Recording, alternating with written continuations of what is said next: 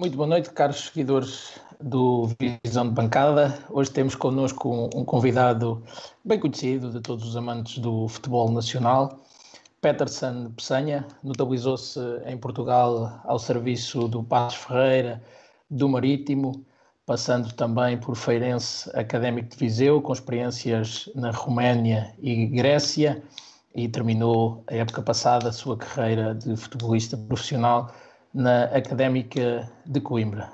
A obrigado por ter aceito o convite do Visão de Bancada. Eu que agradeço. É, com muito prazer que estou aqui, é, compartilhar um pouquinho do que foi a minha carreira e trocar aqui ideias com você a respeito do que é o futebol. O, o Peçanha, e começando aqui a, a, nossa, a nossa conversa, o Peçanha fez toda a sua formação uh, no Flamengo, cerca de oito anos. Uh, como é que recorda esses tempos e o que é que o levou uh, a ser guarda-redes? Sabe, um, o que, que me levou a ser guarda-redes primeiro? Eu não comecei como guarda-rede. Eu comecei jogando na, no futsal, de ala esquerda, um, consequentemente, e uma já no, no, na parte final do, do, campeonato, do primeiro campeonato que eu disputei com oito anos de idade, futsal, um, o guarda-redes é, titular nessa, nessa partida se lesionou e nós não tínhamos o suplente, porque o suplente tinha tido lá um probleminha lá de saúde, não pôde comparecer e eu gostava de defender. Então, é, fui para a baliza e nunca mais saí de lá. e dos meus tempos do Flamengo, cara, é, é, muito, é muito bom lembrar. É, relembrar o que foi a minha vida no Flamengo é excepcional porque é, me ensinou tudo o que sei hoje, principalmente é, ser um homem íntegro, dedicado ao trabalho e à família. Aprendi, aprendi tudo no Flamengo. Os treinadores que eu tive na minha formação graças a Deus, é, me deram um caminho que, que eu sigo até hoje. Peçanha teve como colega de equipa o, o Júlio César. Uh, como é que era a relação com o Júlio César e já agora se havia aquela picardia de treino de, de ver quem defendia mais?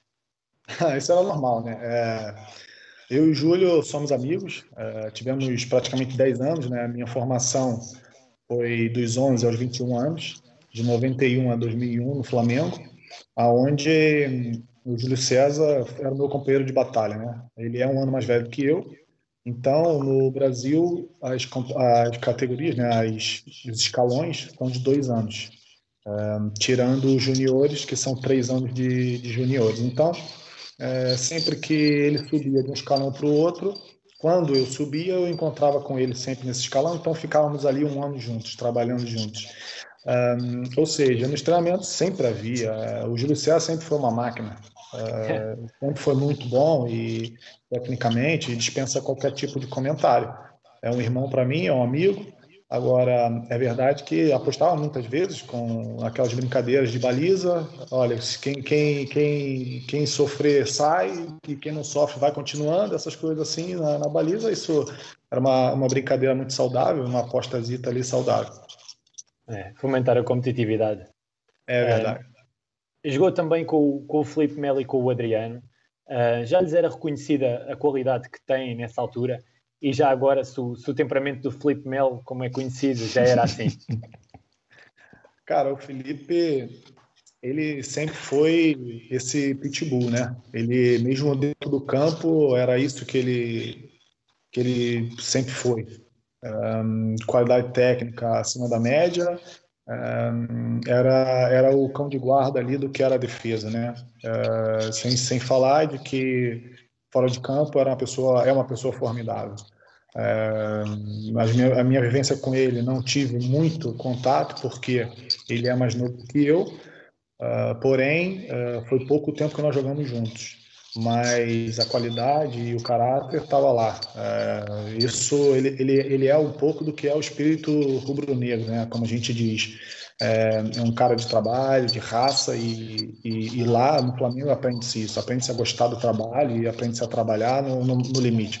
E o Felipe é, tinha tudo isso e tem até hoje. Já o Adriano, o Adriano tem aqui um, um caso curioso. É, Para quem não conhece a história do Adriano, o Adriano não era a ponta de lança. O Adriano, na, na formação, ele era lateral esquerdo. Até que um dia ele estava ali meio que na corda bamba para ser dispensado e um treinador chamado Carlinhos, é, no, já no juvenil, tirou o Adriano e precisou e falou não, vou, vou colocar o Adriano no ponto de lança. E o Adriano entra e mete dois gols.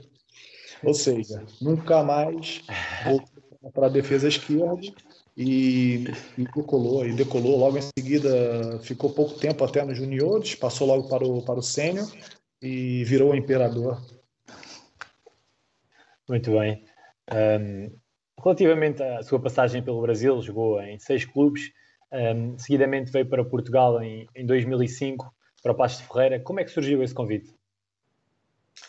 É, uh, o convite surgiu através de. Foi depois de um jogo. Uh, eu estava no São Raimundo, em Manaus. Uh, nós fizemos um jogo, se eu não me engano, foi contra Santa Cruz, em Recife.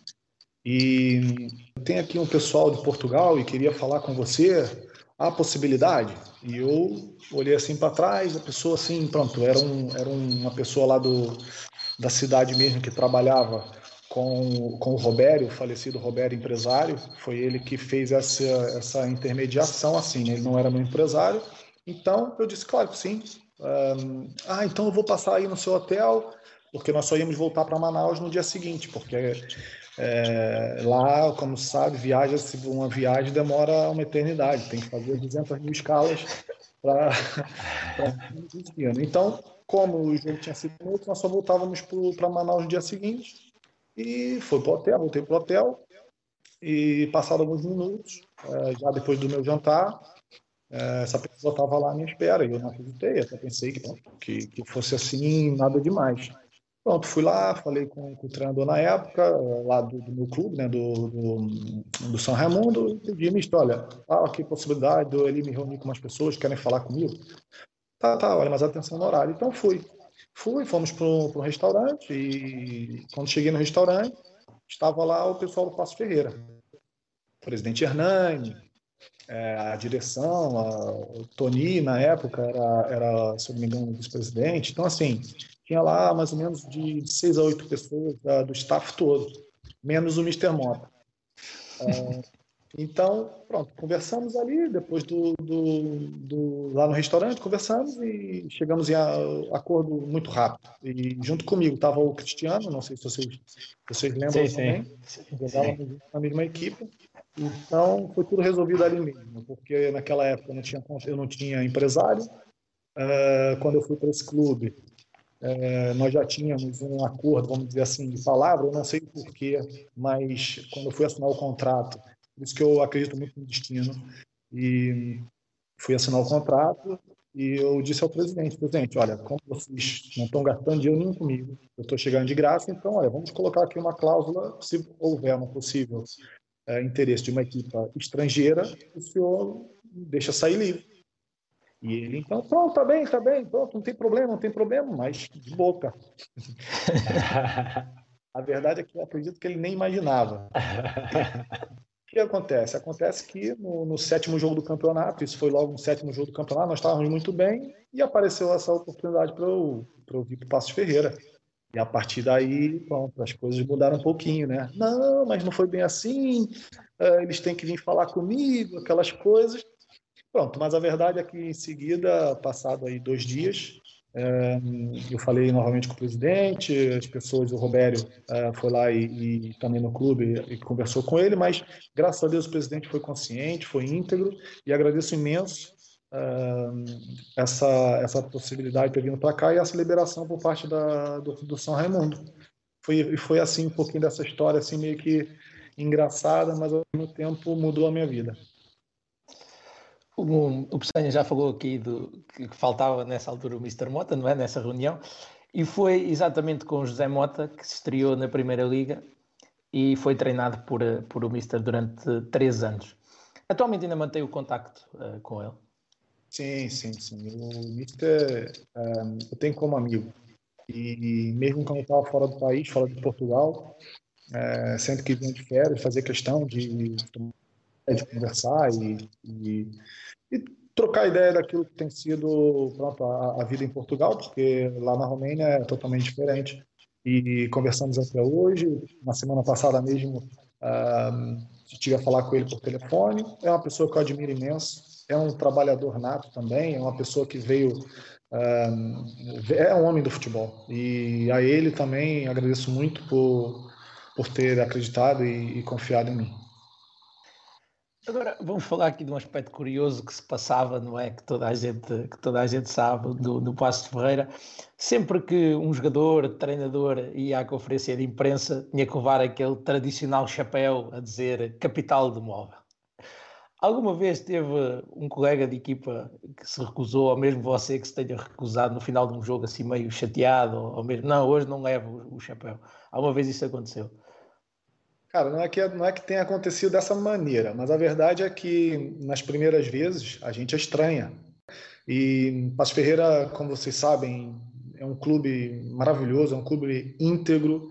E, e o fato de, de, de ter de colocar o chapéu, o boné, de maneira alguma foi algum empecilho. No momento, no início, as pessoas, nós que vínhamos do Brasil, por exemplo, achávamos estranho, né, ter que usar aquilo e até não era assim nada nada, vamos dizer assim, bonito, mas, mas todos entendiam e interpretavam da melhor maneira possível, porque sabia que ali estava ali uma, algo que era muito importante, é, não só para o clube, mas para toda a cidade. Era, e, e, tanto que tanto assim foi que virou uma, uma marca do que é as conferências do, do Passo Ferreira.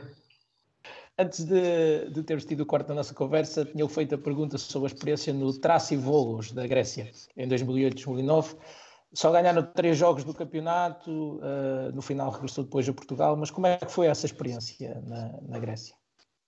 É, no Traço e Volos, um, quando eu saí do. Quando eu cheguei lá, já existiam, se não me engano, seis ou sete jogos do campeonato e a equipe estava muito mal, só tinha ganho ali um ou dois pontos.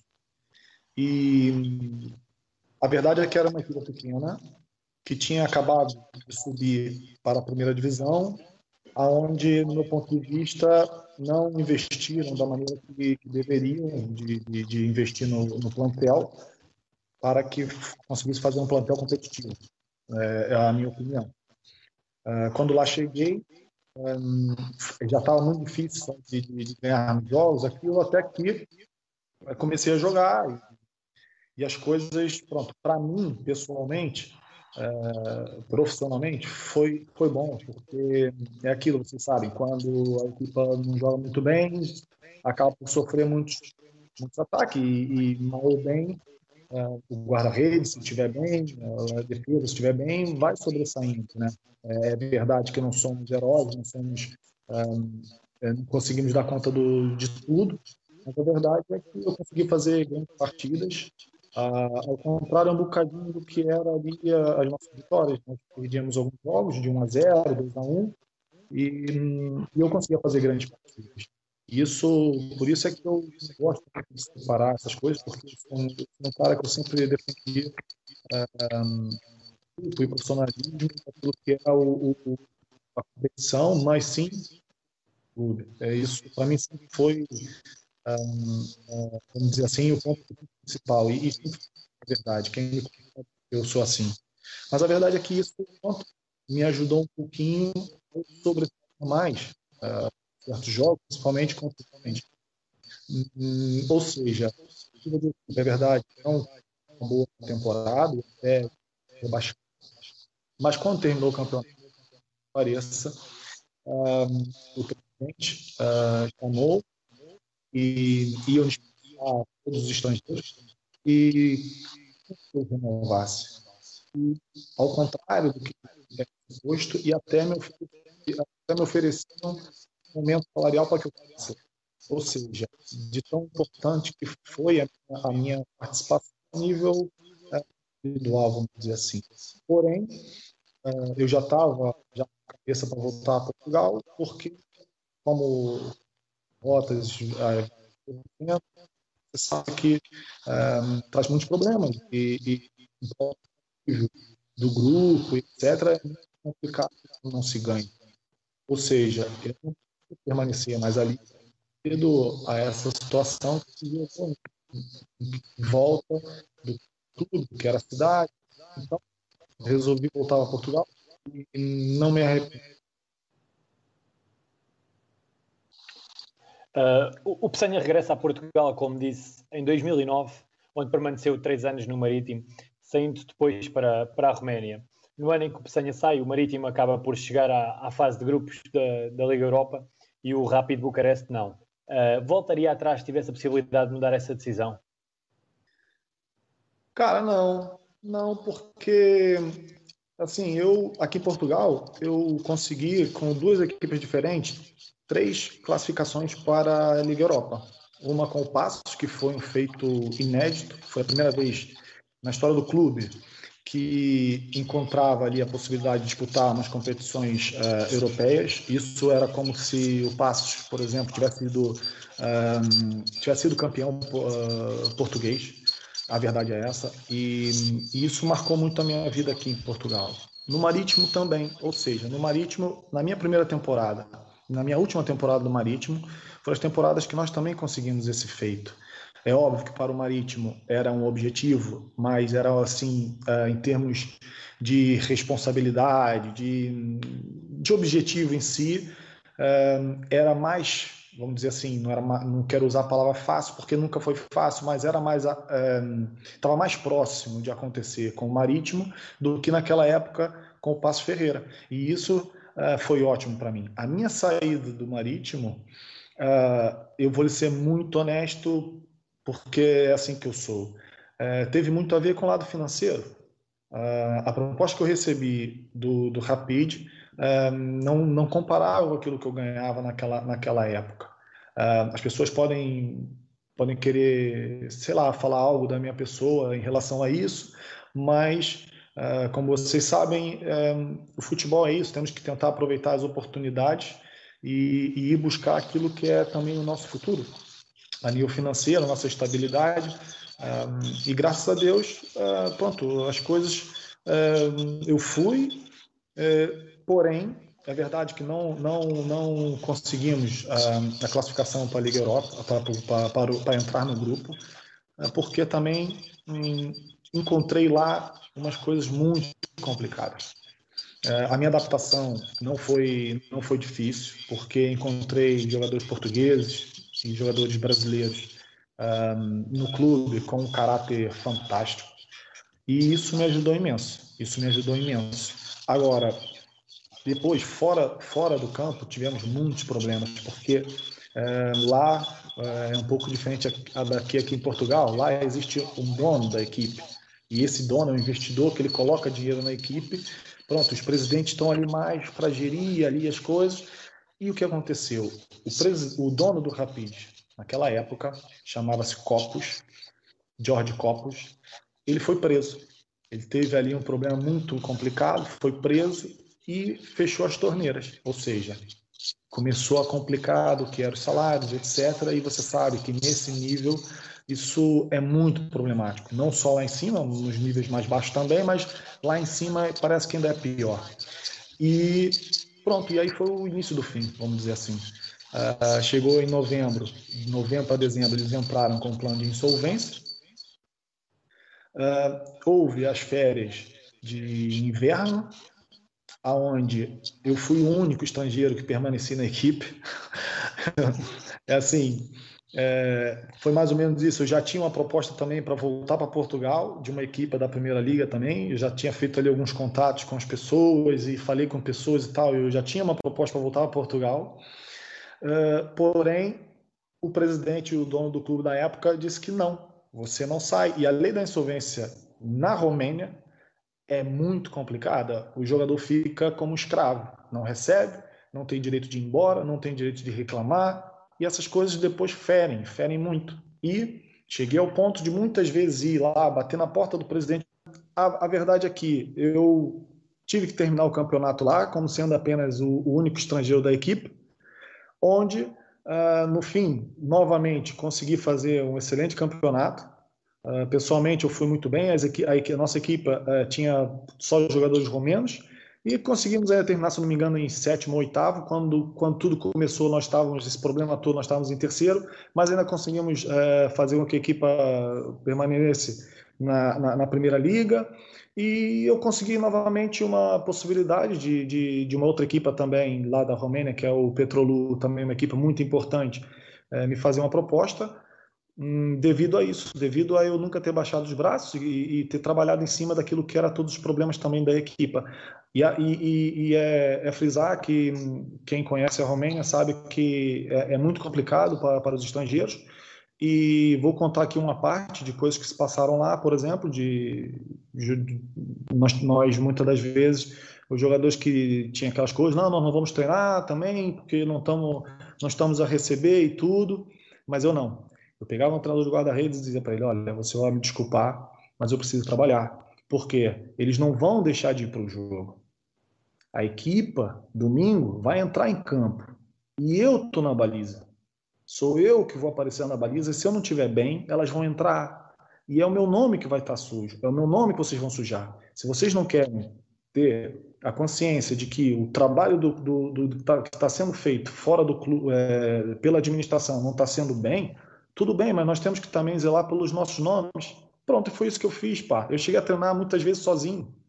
Eu treinava sozinho, mas chegava no jogo, com, com os miúdos e com pronto com alguns romenos que, que, que, permaneceram na equipa e tudo, consegui fazer grandes jogos. O Pessanha teve como, como colega de equipa o Geraldo em 104 jogos, um, partilharam juntos 9.142 minutos no, no Passos e no, no Petrolul, portanto pode-se dizer que é quase um, um braço do Pessanha? Rapaz, vocês não sabem o quanto que era difícil aguentar esse cara. É que vocês não sabem. Imagino que é, cara, mas pronto, tá, não é fácil. Mas é, brincadeiras à parte, o Geraldo é, é um irmão para mim, pá. O Geraldo foi, me ajudou imenso, não só aqui no Passo, mas lá fora principalmente, é, no Petrolu principalmente. É, já quando já quando foi na Grécia, quando foi na Grécia, eu fui para Grécia e ele estava no ECAPA. Então é, nós morávamos ali mais ou menos 25, 30 minutos de, de distância um do outro, e para você ver, estamos também quase sempre juntos. e isso foi, ou, ou, ele fugia de mim, eu fugia, de, eu fugia dele, mas nos encontrávamos novamente ali à frente. E, e isso, cara, é, são coisas que o futebol nos proporciona e que, e que fica para sempre, cara. Essa amizade que eu tenho com o Geraldo hoje é, é genuína, ele sabe disso, e e adoro, cara, adoro, adoro aquele rapaz. Ele, ele me ajudou imenso, como eu já disse. Uh, comunicamos até hoje e insistir uh, depois da paragem dele, ele parou de jogar tem, se não me engano, dois anos ou mais, acho que dois anos. Uh, e tenho insistido com ele para ele fazer os cursos de treinador, para que ele não, não, não, não abdique do futebol, não, não, não se afaste do futebol porque pessoas como ele, pessoas como, é, como, vou lhe ser muito sério, pessoas que gostam de trabalhar no futebol, que amam o futebol, não podem sair do futebol.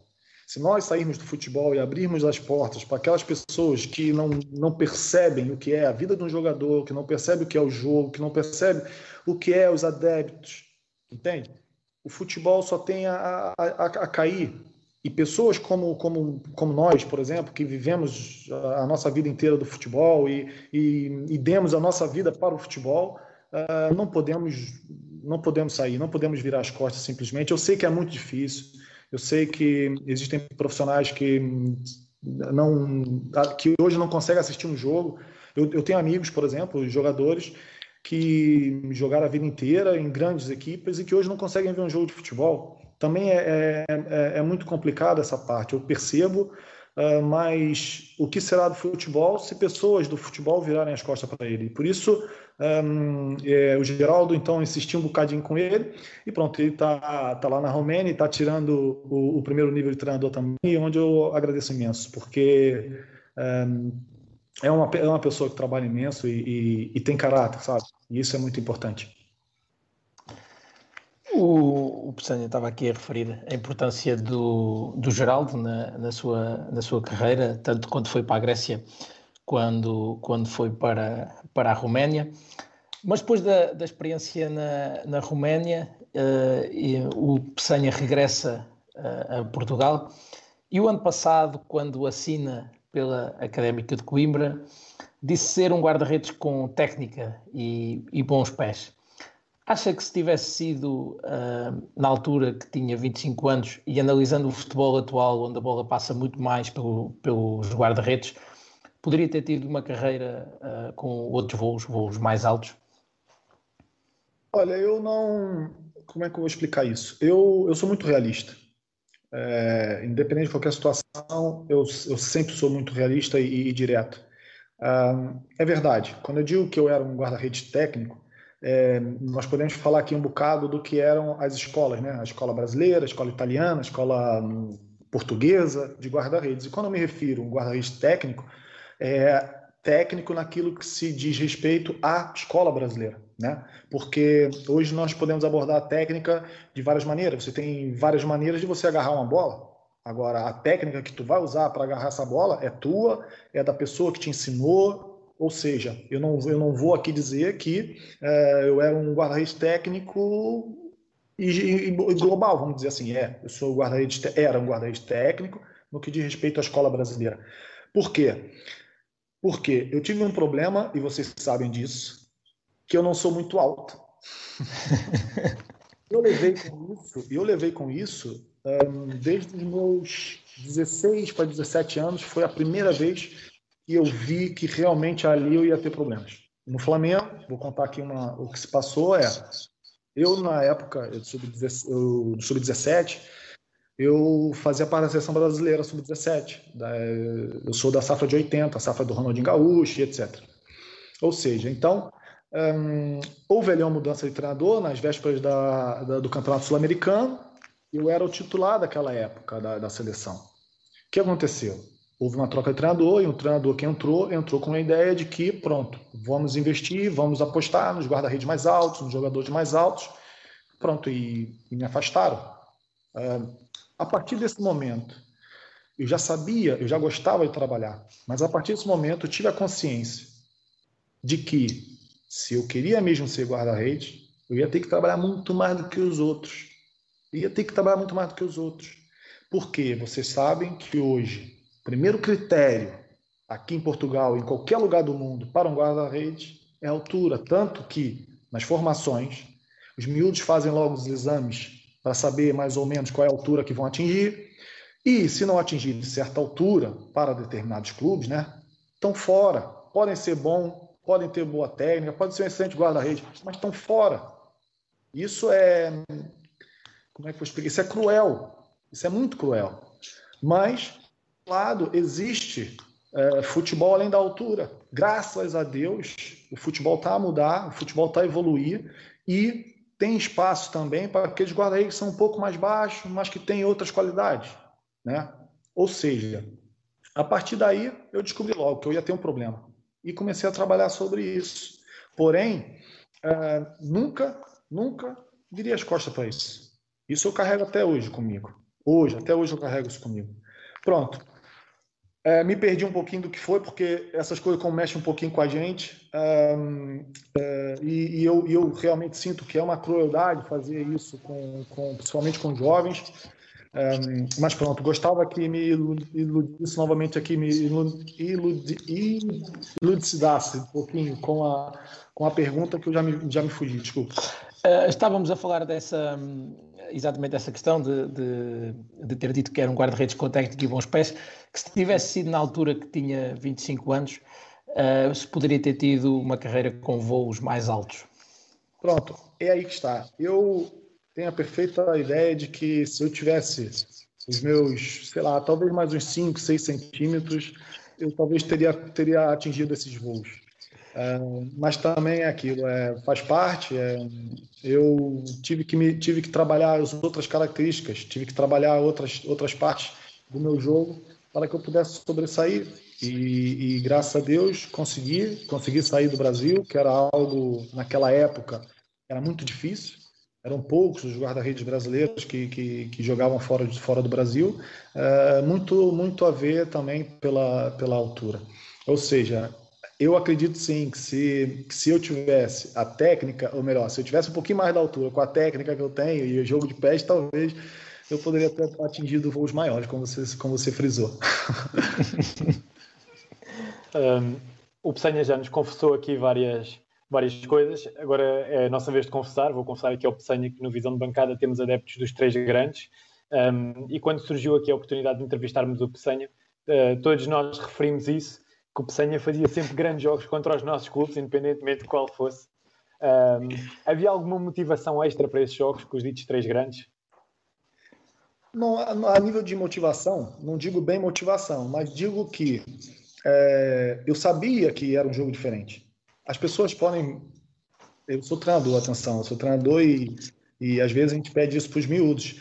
Mas é difícil fazer com que eles um, se, se abstraiam um pouquinho do que é uh, a situação, da, daquela motivação e tal, porque para um jogo desse, eles, o treinador não, não, nem perde tempo na motivação, porque está dentro, é intrínseco. Eles sabem que eles vão jogar com, com estádio cheio, eles sabem que vão ter ali, sei lá, milhares e milhares de pessoas a assistir o jogo, e eles sabem da responsabilidade que é.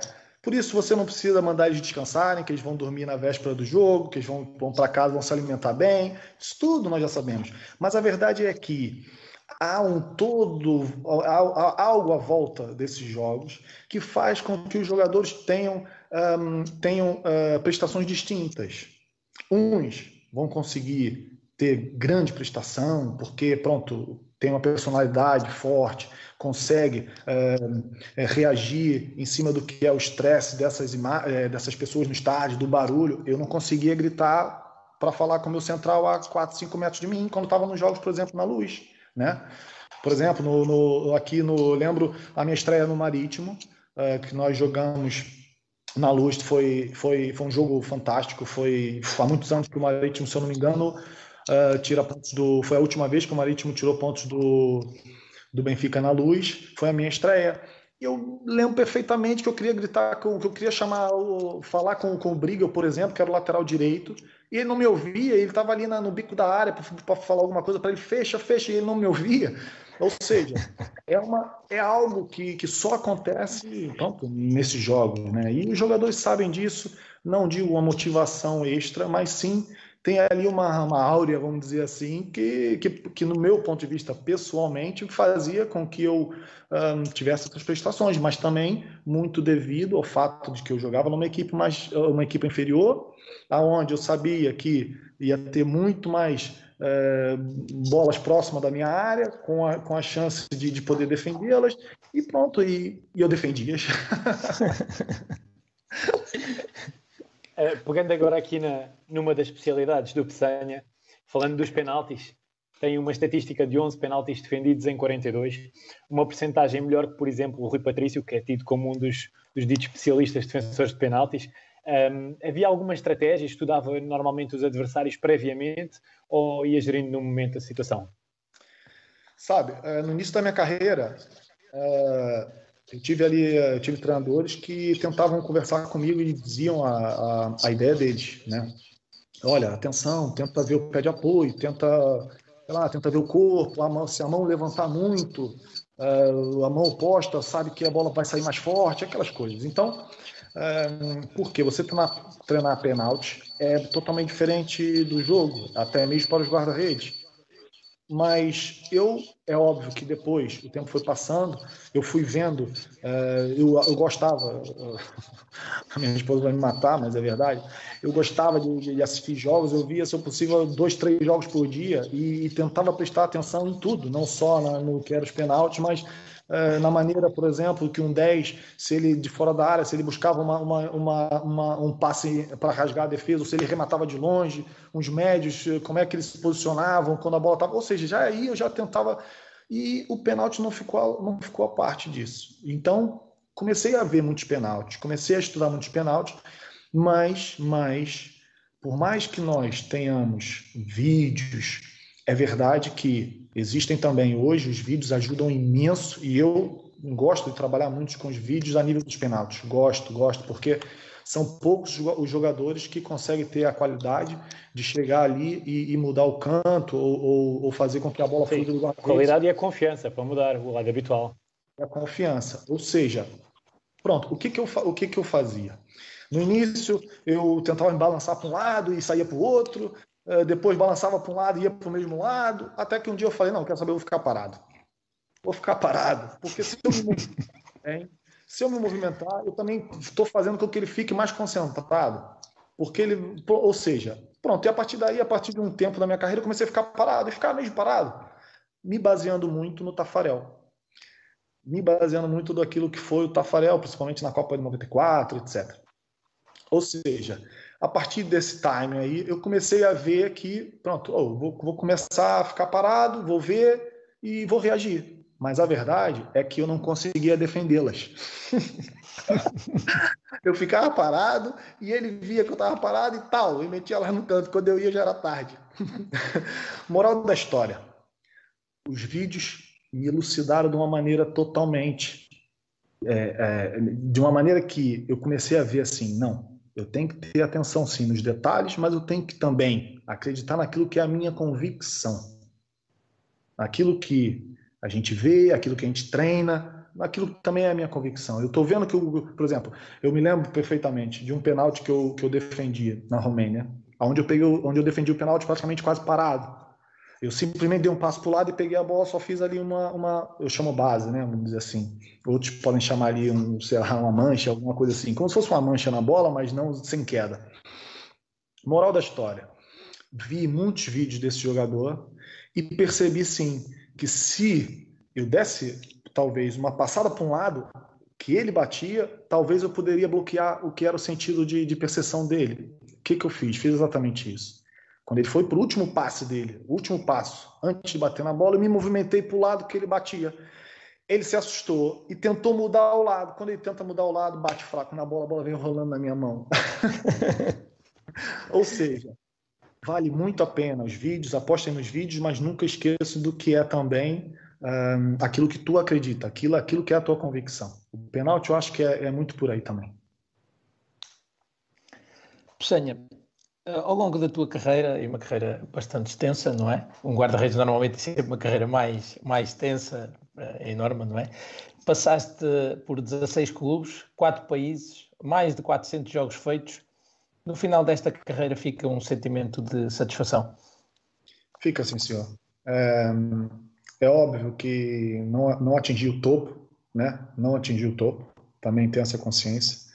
Mas de onde eu vim, uh, eu acredito que foi foi uma carreira assim muito bonita, um, aonde conheci culturas diferentes, pessoas diferentes, maneiras de estar diferentes.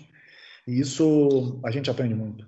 E de maneira alguma uh, posso dizer que não me sinto muito bem, pelo contrário. Eu sou muito feliz, sou satisfeitíssimo com aquilo que foi a minha vida no futebol e, e tudo que eu tenho hoje eu agradeço a isso, agradeço ao futebol. Muito bem, Pessanha, uma conversa bastante agradável, mas nós aqui no Visão de Bancada gostamos de ter aqui umas perguntas rápidas, assim, de, de respostas igualmente rápidas, assim, uma parte mais pessoal de cada um dos nossos convidados. Uh, e então, aqui para começar esta, estas nossas perguntas rápidas, qual a pessoa que mais te ajudou ao longo da tua carreira? Me pegou já na primeira. Eu não posso falar, sabe por quê? Porque foram muitas pessoas, cara. Meus treinadores, foi aquilo que eu falei, eu, eu sou o que eu sou hoje por causa da, da, dos meus treinadores todos da formação. E se eu disser um nome, os outros vão, vão me ligar daqui a pouco, vão me matar. Mas fica esse registro é, para os treinadores da formação, mas muito também por aquilo que eu, que eu encontrei aqui fora também na Europa. O episódio mais engraçado da tua carreira? Cara, o episódio mais engraçado Ok, engraçado foi uma praxe. Não foi bem no balneário, não foi praxe de balneário, mas foi uma praxe engraçada no, no Petrolu, onde nós estávamos na, na, em estágio de pré-temporada, pré-época, e eu estava tentando aprender a tocar cavaquinho, instrumento brasileiro de samba e pagode. E estávamos no quarto à noite, e o nosso treinador na época, o meu treinador na época era o Cosme Contra, era gostava, eh, tinha, tinha sido jogador também e estava ali ainda com, com aquelas coisas e estava no quarto com o Geraldo e ele, ele e parece que ele passou e ouviu do corredor, chamou o grupo todo e entram pela porta dentro todo mundo e agora vai ter que tocar, vai ter que cantar pra gente. e, na, e naquela época a música do Michel Teló, nossa, nossa, assim você me mata, aquilo estava explodindo. Então eles só sabiam aquela música brasileira e botaram para tocar aquela música. Moral da história, me botaram em cima da mesa, fizeram uma festa, me botaram o cachecol em cima e eu fui obrigado a tocar. Isso foi muito engraçado porque eu não estava à espera e o grupo também era um grupo muito bom, um grupo fantástico. 4-4-2 ou 4-3-3? 4-3-3. O ataque mais difícil com, contra quem jogaste? Foi o Benfica do nosso amigo Rui Costa. E o jogador mais letal que, que enfrentaste em toda a tua carreira? Rapaz, olha, posso dizer que foi o Messi, mas não foi em jogos oficiais. Foi num jogo amigável, amigos do Ronaldinho Gaúcho contra amigos do Messi na Venezuela. Aquele rapaz, vou te falar uma coisa, ele, ele, ele acabou comigo, mas pronto. o clube que mais gostaste de representar e o que menos gostaste? Que, como, como, desculpa, falhou? o clube de futebol que mais gostaste de representar e o que menos gostaste? Cara, eu não, eu não tenho como dizer, eu não tenho como responder isso. Foram, foram todos, foram todos, todos, todos, todos, porque o clube, o clube, os clubes quando, quando você se dedica, se entrega ao clube, pode ter certeza que o clube também vai fazer o mesmo por ti. E isso era a minha vida, pai. Eu me dedicava, eu me entregava e, olha, pronto, vou, vou, vou contar aqui uma parte. Um, eu estava no Marítimo e na minha segunda temporada e eu rebentei os ligamentos do tornozelo. E eu estava em final de contrato, só que quando eu fui para o Marítimo assinei só dois anos de contrato. Então, um, rebentei os, os, ligamentos do tornozelo num treino e eu pensei, vou precisar aqui de no mínimo quatro, cinco meses para me recuperar. A temporada está acabando, vai acabar e como é que vai ser? Mas a verdade é que o nosso, o nosso presidente, Carlos Pereira, chegou para mim disse assim: por favor, vem aqui no escritório que eu quero falar com você. E eu fui. Chegando lá, estava o meu contrato em cima da mesa e ele disse assim: se você quiser continuar no clube, tá aqui o contrato para você assinar. Cara, e é por isso que eu digo: se você for profissional, se você se entregar, os clubes também vão fazer o mesmo por ti. E isso foi a minha vida. Por isso, de maneira alguma, eu vou falar aqui o um nome de um clube, porque graças a Deus todos foram, foram até mesmo o, o Rapid, que eu tive esses problemas no Rapid, até lá, eles também depois é, foram muito importantes para mim. Muito obrigado. O estádio mais imponente onde já jogaste? Cara, estádio mais imponente foi no Maracanã companheiro de equipa com o pior estilo musical? Nossa, é o Geraldo, é o Geraldo. É o Geraldo. É o Geraldo, esquece, é o Geraldo. Mas tô a brincar, ele gosta. Ele gosta do samba pagode, o estilo é fantástico, eu também gosto, só que ele não canta nada e estragava qualquer música. O jogo mais marcante da tua carreira? Mais marcante? Posso dizer que foi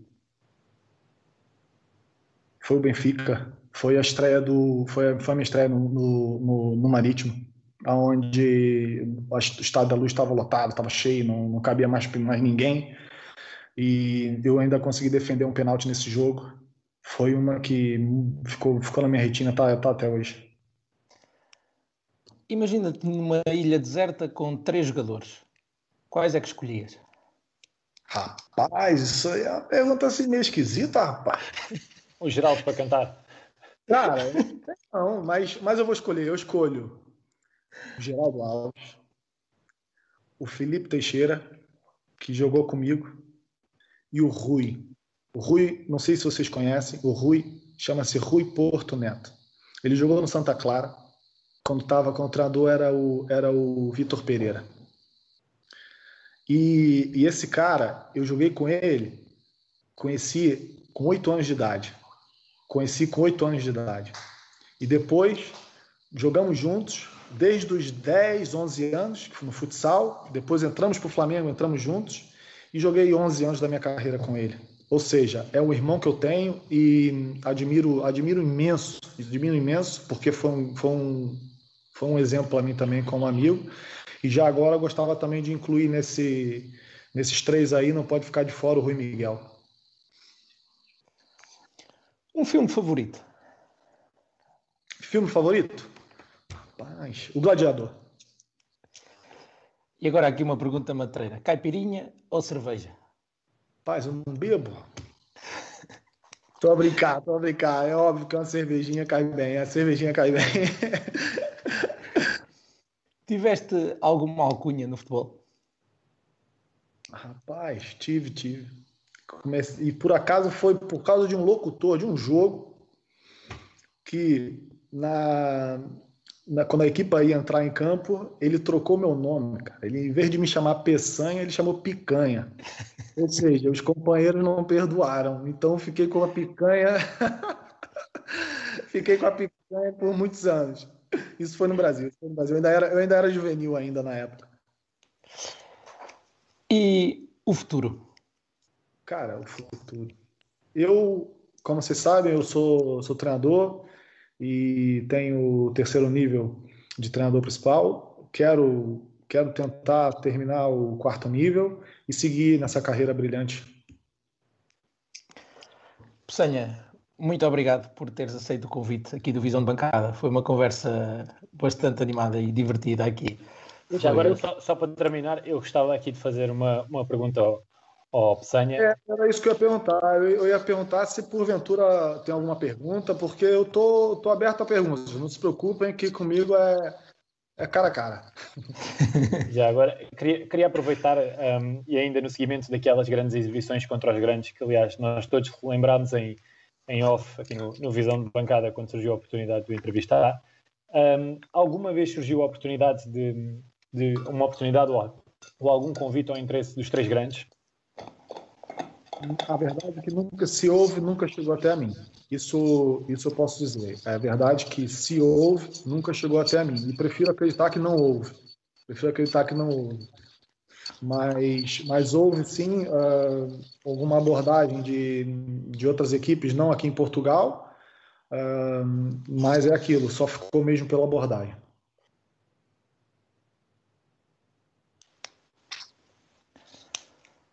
Pessanha, acho que agora não sei se o, se o Pedro tem mais alguma questão para, para fazer. Uh, tem aqui uma, uma pergunta no Facebook do Diogo Jacinto. Uh, se já alguma vez soube de algum caso de um jogador aliciado a nível financeiro por outra equipa uh, contra a verdade esportiva? Isto são perguntas Olha, dos nossos, dos nossos sim, ouvintes. Isso, são, isso são, são coisas muito sérias e eu, graças a Deus, isso nunca passou perto de mim. Porque, como eu disse, se eu soubesse de coisas dessa, as coisas não, não ficariam muito, muito bonitas. Porque eu defendo o futebol com, com a minha alma e não, não admito e nunca admitirei que um colega meu ou um jogador meu esteja envolvido com situações dessas, independentemente de qualquer situação, financeira ou não que peçam ajuda, que falem com o clube, que falem com, com, com o treinador, com os colegas, mas que nunca, mas que nunca virem para esse lado, porque é um lado que não tem volta. Uh, o André Gonçalves questiona aqui se o Diogo Peçanha tem o talento do pai ou é mais talentoso. Rapaz, isso é, isso é, muito, isso é muito arriscado, porque também eu podia dizer, né? Ele é bom, mas também tem um treinador assim, assim, também ficava mais fácil. mas a verdade, não, a verdade é que o Diogo, estou sendo muito sincero, o Diogo ele passou a gostar de, de, de, jogar, vamos dizer assim, há pouco tempo. Ele só tem, ele só entrou no futebol, não tem nenhum ano ainda. E, e no início foi, foi muito difícil, porque é, eu entendo perfeitamente. Nós, eu como pai, é, e tentamos ali proteger, às vezes, demasiado, e, e não levamos o nosso filho para o choque. E às vezes eles têm que, eles têm que ir, eles têm que, que, que saber o que, que é também a vida um pouquinho lá fora. Então foi difícil o, o encaixar dele um, no futebol no início. Só que agora, graças a Deus, um, Estou tendo a oportunidade de, de, de treiná-lo mais vezes aqui em casa. Nós temos aqui atrás um espaçozito que eu uso uh, para treinar ele. E ele tem se mostrado que, que, que, tem gostado mais e tem até mesmo me pede às vezes, pai, hoje vamos treinar. Isso faz com que eu me sinta é, feliz, porque eu acredito que pronto, que estou fazendo um bom trabalho principalmente como pai, tentar, tentar fazer com que ele perceba que o futebol não é fácil, é um caminho muito difícil e que, principalmente, para um guarda-redes é, é, um caminho que é mais árduo, onde, onde necessita é, ser resiliente, é, ter uma, uma mentalidade muito forte. Eu, pronto, tenho tentado trabalhar um pouquinho nessa parte também com ele e ele tem se, tem se mostrado receptivo a isso e tem, e tem me agradado imenso. Agora, se ele vai chegar aos pés do pai, aí já. Lá ver. Aqui, agora, agora uma pergunta minha, pessoal. Um, Guarda-redes, a pior ou a melhor posição do mundo? Rapaz, é a melhor posição do mundo. Você já viu o privilégio que nós temos de poder jogar com os pés e com as mãos? Ninguém mais tem Exato. isso. Ninguém Exato. mais. Podemos agarrar um treinador. Não posso dizer o nome, porque eu não sei se ele me autoriza isso. Mas tinha um treinador de guarda-rede que eu nunca mais me esqueci, que me disse assim: Tu sabe quanto custa um minuto na televisão? E eu disse, mister, mas como é que você quer chegar com isso? Quando tu agarrar a bola, calma, rapaz. Não saia correndo com ela. Calma, principalmente naqueles jogos assim que a gente tá ali mais apertado. Encaixou, segura com ela. Você tem seis segundos. Imagina tu agarrar a bola dez vezes no jogo. Um minuto, tu tá com ela na televisão fazendo propaganda tua. Vai e sem pagar nada.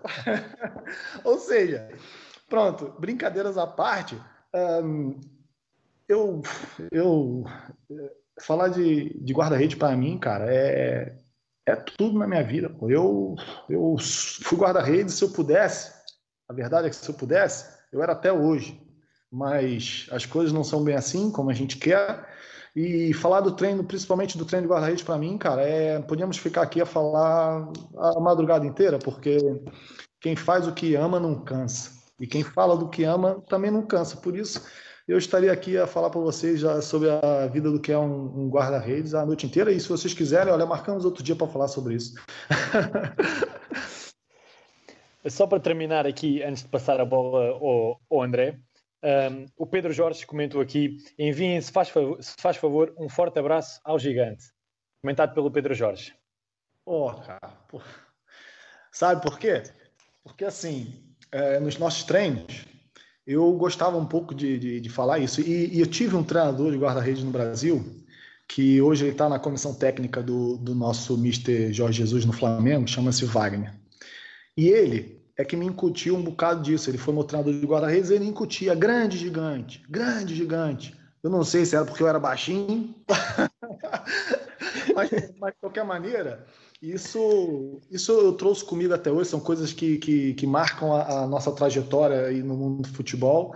E, e o, o Mister Fogo é, é aquilo, eu gostava de brincar com ele, ele brincava comigo sobre isso. E falávamos muitas vezes sobre isso também, e ele também era outro que adorava. Ele está falando aí, mas o nome, o apelido dele não é, o nome dele não é esse, não. No futebol ele tem outro nome. É, eu vou ficar aqui na minha, mas no futebol ele tem outro nome. Mas, olha, muito obrigado pela, pela, pela, pela participação aqui, mister. Olha, espero que, que, esteja tudo bem com o senhor, com a sua família, que, po, que possamos estar juntos aí em breve. E pode ter certeza que foi ali uma passagem muito boa trabalhar com o senhor e dispensa qualquer tipo de comentário pela pessoa maravilhosa que o senhor é. Tá? Muito obrigado pela, pela, pela participação. Pedro, não sei se tens aí mais alguma coisa, mais algum comentário. Não, só terminando aqui com, com o Rui Pereira a dizer que o Maradona também jogava com as mãos e com os pés. Ah, além do Maradona, teve um jogador do Passo, não sei se vocês lembram, que tem um clube aí gente... que hoje. Tanto, Sim, tanto eu como o André, particularmente, lembramos-nos muito bem do Rony. muito bem. Nesse jogo, esse jogo foi, foi magnífico. Olha, eu tenho esse dedo torto, não sei se vocês percebem, ó. Ele não fecha, tá vendo? O dedinho. Nesse jogo, eu joguei com esse dedo fraturado. E o Rony, e o Rony, e o Rony parece que nem, nem acho que tinha ali uma coisa com ele também que não era para ele jogar. E nós ganhamos o jogo de 1 a 0. Eu também tive muito bem e ele fez o gol de mão. Por isso tem aqui, não é só o Maradona não. O Rony também tem que entrar aí na, nessa lista porque e, e, relembrando, relembrando que o Sporting perde esse jogo do Sporting. Relembrando que o Sporting perde esse jogo e depois perde o campeonato por um ponto no final Uh, é, portanto, o empate teria, teria feito com que o Sporting tivesse sido campeão nessa época. É óbvio que não foi só por causa do Rony, mas tem ali, parcela de culpa que.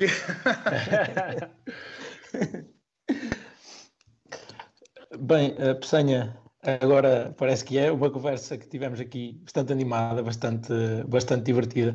Já ficou feito esse, esse convite para um dia que façamos aqui, se calhar, um especial sobre treino de guarda-redes, que o especial de guarda-redes, por Só... acaso, ainda não fizemos. Só aqui dizer sim, sim, que o Pedro Jorge é o Peugeot. É o Peugeot, é o Peugeot, é. Eu não queria dizer, mas pronto, é o Peugeot. Não sei se como é que é, mas certeza também que ele não ia ficar chateado. Porque é, é, foi é... ele que comentou, ele comentou. um, fica então aqui feito uh, aquele meio convite para um dia que tenhamos aqui uma conversa sobre treino de guarda-redes e sobre guarda-redes. Uh, vamos, vamos anotar isso, porque também será certamente uma conversa bastante, bastante agradável. Agradecer a sua disponibilidade por, por ter estado aqui connosco neste, nesta conversa meio informal, que também é isto que a gente pretende, uma conversa bastante, bastante divertida, partilhar as tuas histórias. E, e foi um privilégio tê-lo tê aqui connosco. Claro que sim, eu agradeço imenso. O privilégio é meu de poder falar sobre, sobre a minha carreira, sobre a minha vida, uh, de pessoas também como vocês que, que, são interessadas pelo futebol e querem, e querem fazer disso também uma coisa que, que, que traga alegria para aquelas pessoas que estão em casa num momento desse que é um momento muito difícil também. Uh, dar aqui uma palavra para que as pessoas um, tenham fé e acreditem que, que nós vamos sair dessa situação todos juntos é, com seus é, devidos cuidados e, e, respeitando sempre o próximo, que é o mais importante, não é? é? Saber que eu posso estar com algum problema, com, posso estar contaminado e eu não vou de maneira alguma contaminar o meu próximo, não vou de maneira alguma contaminar uma pessoa que seja, ou, um amigo, ou qualquer pessoa que seja. Por isso, acho que a consciência nesse momento é o mais importante, sabendo que tendo fé e fazendo as coisas da maneira que tem que ser feita, com, com o cuidado devido, nós vamos sair dessa situação rapidamente, vamos voltar um, à normalidade, ok? Agradeço imenso mais uma vez, boa noite, estou sempre aí disposto a, a, a, mais uma vez a conversar com vocês, ok? Obrigado, Pessanha, um grande abraço, o resto de uma boa noite. Eu que agradeço, agradeço. boa noite.